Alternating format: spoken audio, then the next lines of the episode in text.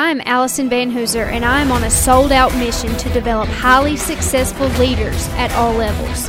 In the 15 years I've been working throughout the food, financial, retail industries, and politics, I have become deeply aware of the powerful effects of leadership.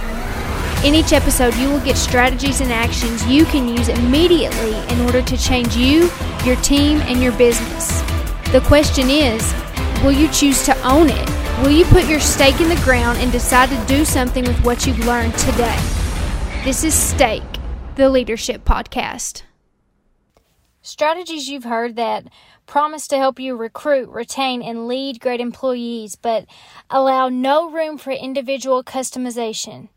They likely won't work for leading the current and future workforce. Why? Our economy and diversity. The workforce is more diverse than ever, from education to experiences to expectations and so on. And our economy? In our economy, people have access to hundreds of thousands of jobs just a click away on their phones. Empirical evidence suggests that leaders who take an individualistic approach to lead their team will ultimately be much more successful than those who don't.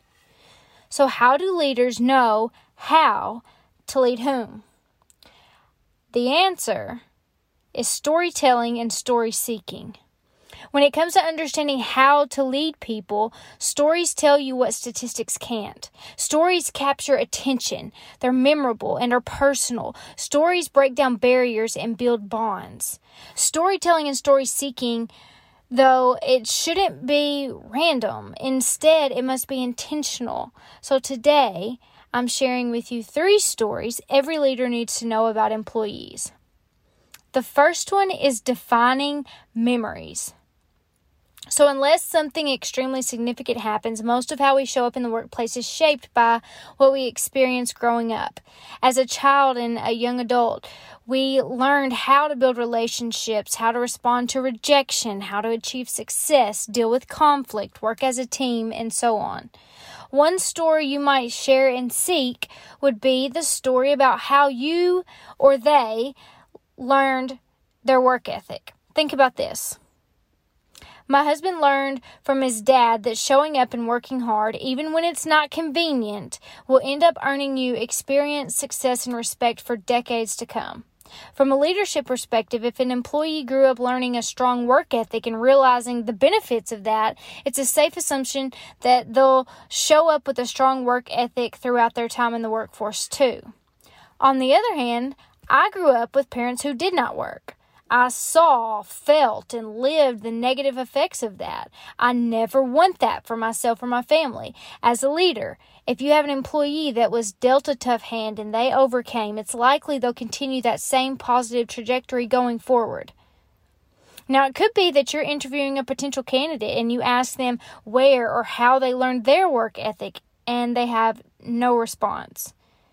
This could potentially be a red flag or a sign of challenges to come from a dependability or performance perspective. Ultimately, a leader who understands an employee's past can predict and prepare for how the employee will act in the future. The second story is today's heartbeat. Many organizations do exit interviews.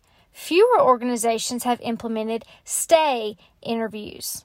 It's important for leaders to know what it is that keeps an employee showing up and giving their best so you can make sure you don't stop doing what they're liking. Whether it's the way you give feedback, the flexibility of their position, the intellectual challenge, or and so on. You need to understand what it is that they like. A story you might share and seek would be the story about what a perfect day in their work life would look like. And when you ask that question, one employee may be quick to tell you that they would come in, keep their head down, do their job, not hear or talk to anybody, and they would get to leave on time. Another employee might tell you that they'd want to be involved in many different projects, interacting with lots of different people, and wrap the day up with a one on one meeting with you to discuss progress. Ultimately, when they answer this question of what a perfect day in their work life would look like, you may hear little nuggets from the employee employee about when or how or what they need from you to stay. A leader who understands why their employees stay is more likely to never have to watch them leave. The third story to seek and share are American dreams. Do you know where you and your employee want to be in one, five, ten years? If you haven't had a personal conversation about this in the past year or two, now would be a great time as we're still coming off of 2020 and just really getting into 2021. To get them to tell you a story, ask them to tell you a story about what success will look like to them after 10 more years in the organization. Now, someone may surprise you and tell you that they picture themselves becoming an entrepreneur. As a leader, you need to know if someone's not in it for the long haul. Another employee may tell you that they want to be a leader in a different department in the organization. And as their leader, that's your sign that you should start giving them opportunities to grow, as well as making time to develop their replacement when they get promoted. When a leader understands the destination, they can make plans to take roads to get their team there faster, better, stronger. You know, this story sharing and story seeking, this is the one time I say leaders should talk before they listen. If you've ever been in my comprehensive leadership development program, you know how critical it is for leaders to listen first. However, this is the one time I suggest that you should actually talk first. People are more willing to share those personal, insightful stories with people they trust. Before you jump straight into asking employees about their stories, start by sharing yours. When you intentionally open up to people about your life, they'll feel you trust them more. And in turn, they'll be more likely to feel like they can trust you more too. Thank you so much for tuning in today. For the links to everything mentioned in this episode, check out the show notes. And if you'd like more practical, tactical leadership development content, go to www.vanhooser.com for my weekly blog and all the links to my social media channels. And if it makes sense to start improving the leadership skills of your managers and supervisors, let's talk about training options for your team. Email me at allison at vanhooser.com. Leaders, make the choice today to put your stake in the ground and own your leadership success.